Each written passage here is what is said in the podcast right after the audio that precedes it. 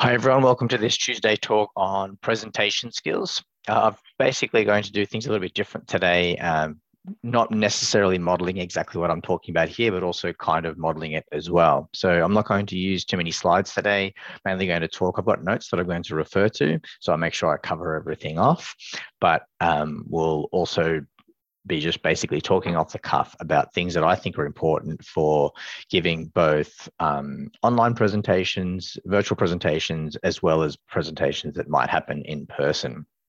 Um, so I think we all know uh, a lot about me, so I won't give you a background. If you haven't heard about me or you don't know about me, doc- do a bit of Googling, you'll find plenty on YouTube. There's podcasts, I've got a website, Facebook, Instagram, Twitter, LinkedIn. Uh, so if you've coming across this for the first time, go and check out those things. And if you've been here before, I'd love if you left a review or a comment or ask someone to subscribe or share it. Um, and if you do comment, I will definitely reply. So um, yeah, I'd love to hear your thoughts. Uh, on what's going on, uh, if I could do something better, if I could make it more relevant to you, all of those kinds of things. On to today's talk. So, like I said, presentation skills for researchers. So, one of the things, if you've watched a few of my videos, one of the things that you'll know is, or perhaps realize, is that I like to use essentially one picture to kind of get across a point. Now, the picture itself doesn't necessarily need to be related to the point that I want to make, but it does need to trigger some thought process in me about the point that I want to make. So, for example, if I take the notes that I'm working off today, um, I'll put up a picture here. So if I if you see that there, that's a trigger for me to ask you a question. That's a trigger for me to say, "Hey, what about you? How are you going? What are you interested in?" Um, if you're listening to this on a podcast, it's a picture of an owl with a quizzical look on its face, um, that kind of head tilt that sometimes dogs do as well. And so this is doesn't ask a question. There's nothing to read as a viewer. You're not being asked to do anything. You're you might question the value of this, or you might think about it, but but you're not. I'm not telling you to go and read something. I'm not reading off a slide. I'm simply showing a picture that is a trigger for me to ask you, how are you going? What are you up to? What are you doing? So that's one way that I would encourage you to use pictures. And from a research perspective, I've done this heap. So I've got some people in um, a, a thesis writing and a journal article writing group. Uh, one of the people writes about a process that has an acronym ROP. So one of the things that I encouraged um, her to do is to use a picture of a piece of rope every time she wanted to remember that she has to talk about ROP. Um, and then what it led down, uh, what it did for her was led to a whole series of images that had rope, and and she could use that as a bit of a metaphor for how she talked about ROP and how when the rope was big and strong, ROP was good, and how when it was frayed and falling apart, ROP wasn't good. So it leads you down a different pathway of how you might convey essentially the same message, but in a different way, because we've all seen images, um, slides full of words. Um, and again, I'll, I'll share a slide here, which is the notes that I'm working off today. Um, and it is just full of words because these are the notes that I'm working off. I didn't want to do a presentation today that was um, just pictures. I wanted to do something a bit different, a bit more, hopefully a bit more interactive. So you can see there's just a, um, uh, my screen sharing is a bit slow today, so I didn't put it up, but essentially it's 15 dot points uh, of the kinds of ideas for researchers. Um, the next thing to think about is to use storytelling techniques. So, you know, your presentation should have a beginning, a middle, and an end. In the olden days, back when I was learning how to present, the advice was um, to do stuff like tell me what you're going to talk about, talk about what you're going to talk about, tell me what you talk talked about.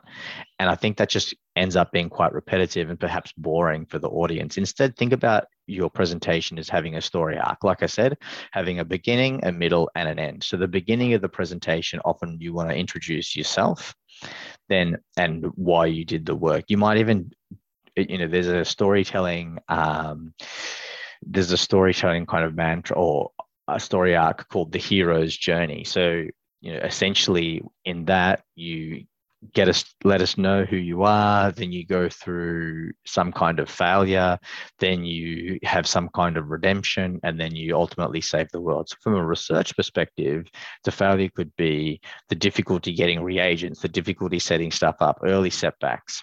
Then obviously the redemption is when things potentially um, go successfully things go successfully in a research talk, obviously you can continue to talk about how things aren't working. And then the end, I like to have a call to action. So if you watch any of my videos, if you listen to my podcast, the end is always a call to action. Um, call to actions can be all sorts of things. Um, in sales talk, they talk about closing, um, but same thing, call to action, closing for um, multiple C's. So C for calendar, C for a call, uh, C for uh, cash, um, or C for a collaboration. So I think in research, we can do pretty much exactly the same thing. You can have a call to action that says, connect with me on social media. This is where I'm, I am. That says, um, if you'd love, I'd love to have a meeting with you, send me an email. Or you can say, I'd love to collaborate with you. Here's what I'm looking for collaborators on. So that end point is the call to action. So beginning a bit about you, um, maybe early setbacks while you're doing the work. The middle is uh, your result, and then obviously the end is your call to action. Now, what I'd also make sure is don't bury the lead. So in your presentation, don't leave the best thing to last when people have potentially lost interest or are no longer interested. It's okay to put your best stuff first. That's perfectly fine. Don't be afraid to do that. Um, one of the things that presentation is really good for are getting new connections. So it always includes some kind of way of contacting you and you'll see that with me uh, you'll again if you watch different videos that i've created. You can you know, contact me on Facebook, contact me on Twitter, Dr. Richard Huysmans, the same thing on Instagram, the same thing on LinkedIn, the same thing on the internet. If you Google Dr. Richard Huysmans, you'll find me. And that's one way you can get people to help find you. That's how you can include your contact details, or you can actually put them up on the screen and tell people, take a photo, and you'll have my um, my contact details there. Another thing that to think about is what do you want your audience to do before, during, and after your presentation? So, one of the things that I've learned from training uh, researchers is that if I send a bit of a, an introduction video through, or an int- generally I'll send an introduction video rather than an introduction email, and that video will be in an email, but it won't be a long list of text. I'll send a video that goes for up to two minutes generally one, maybe even 30 seconds that says, Hi, I'm Richard. How are you? This is what we're going to focus on. This is what you need to do before you come to, to class. So you might not have the opportunity to do that. Um, but have a think about what you want people to do before. Then, what do you want people to do during your talk? Do you want them to ask questions? Good. Then I would say during at lots of different times during your talk, does anyone have any questions? Is that clear to everyone? Um, ha, you know, have I got something wrong? What do you think? Uh, ask questions of the audience. Again, another technique that storytellers use is to leave sentences incomplete particularly obvious sentences. And so the audience wants to jump in and that encourages participation. You could be relating a story where you've already talked about the main character and you feign that they have forgotten their name, you've forgotten their name, and then the audience can fill in that blank, and that makes them feel like they're part of your talk. So, what do you want your audience to do during your presentation? And then, what do you want your audience to do after your presentation? I think a lot of students, PhD students in particular, don't really get talk about well, what do you want what action do you want them to take so like i said there needs to be a call to action and then you need to make it easy for people to take that action um, the advice that we often get given around length of the presentation is one slide per minute. Now, if I uh, use that advice here for me today, so my presentation has 13 slides. I'm currently on slide 12. I don't think I've been going for 12 minutes yet. So I, I don't use that rule. I don't think it's a great rule. I think you if you're not quite clear on how long things will take for you if you're not giving a lot of presentations practice your presentation. If you go over time with your practice don't leave things in and go oh the next time i do this i'll be quicker. Take stuff out. It's okay to take stuff out of your presentation one of the good things about taking stuff out is that that might leave opportunities for questions and questions mean engagement. Questions mean further information can be provided. So don't necessarily delete the slide from your slide deck if you're using slides or remove it from your notes if you're following off some notes. Just move it to the back move it to after the last slide. Uh, move it after your call to action slide. And if someone says hey can you tell us more about abc you've already made those slides you've already made that content and you can just straight away uh, click to it and say, hey, I made this earlier. I didn't include it for these reasons. Here's some more detail. That's a much better way than trying to rush through, perhaps running out of time, not getting any time for questions. Everyone hates that awkward silence at the end of a presentation.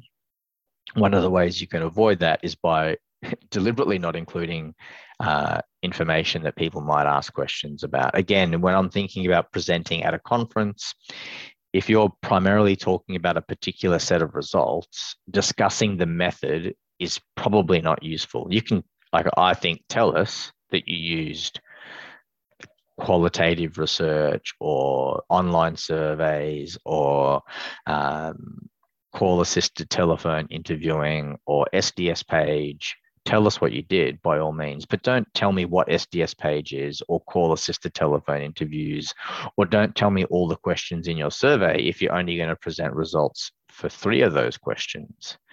Just present the results of those three questions. So we asked 10 questions. We thought three were really important. Three an- answers to three of them were really important. Here's question one, answer one. Question two, answer two. Question three, answer three.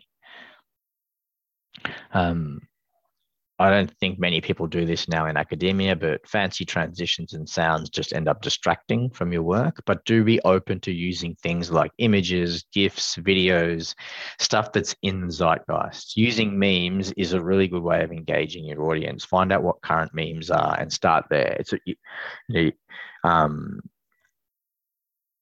don't be afraid to do those kinds of things. But just because I said to use GIFs, images, and videos doesn't mean that you need to use the same kinds of GIFs, videos, and images that I would use fit the presentation to your personality. So, for example, I know that I like soccer, I like to play the drums. Um, so, I would use those kinds of metaphors, I would use those kinds of images and that will help engage your audience on a different level. That helps them learn a little bit about you as well as you being able to express your um, you being broader than just the researcher who's up there talking about whatever it is that they're talking about. Um, there's a quote often misattributed um, to oh no i've forgotten the name of the lady but it seems to be attributed to Carl Buehner that essentially says um, people remember how you make them feel rather than what you said. So, in a presentation about your work, you want to entertain me first and educate me second. Um, and that's not saying that the science can't be, isn't important, or that you should do um, that the science need to be handled in a different way, or that people can't, you know, we need to, you know, whatever some people call dumb it down uh, or anything like that. But what I am saying is make it entertaining, make it something that people want to watch, make it something that other people are interested in. Um, and you can do that lots of different ways. So I've already talked about um, using images and GIFs, about using different you know generally using pictures rather than words using that storytelling technique i talked about earlier. What's the journey that you went on as an individual phd student to get these results? Like how hard was it? What was some of the the difficulties that you faced? Um, so try those kinds of things. Um, when you're presenting, try to use your whole body, not just your mouth. So when you're on video, you get to wave your hands around. And if you're watching this on video, you'll see that I have been using my hands to talk as well as uh, just using my mouth to talk. But if you're on stage, don't just because you're given a lectern doesn't mean you need to stand behind it. If someone gives you the option of a lapel mic, a handheld mic, or just standing at the lectern, say no to the lectern every single time. Get out from behind it, walk around the stage, move up and down, aim your talk at different parts of the audience. And if you're on video, look at the camera. Um, hopefully, you've noticed me if you've watched this on on uh, video, you've noticed me looking at the camera. Um, you'll also notice me looking at other sections, other areas, and that's okay. But if you want to really engage your audience on video, the more you can look directly down the barrel of the camera, the better it's going to be. And um, so there's lots of good little tips and tricks you can use to remind you of that. So you can, you know, on your slide presentation or off to the side of the screen. You can include um, a little reminder. If you don't know where your camera is, you can put a little sticky label with an arrow. Obviously, don't cover the lens, but you can put an arrow that points to the camera so you know that you're looking at it the whole time.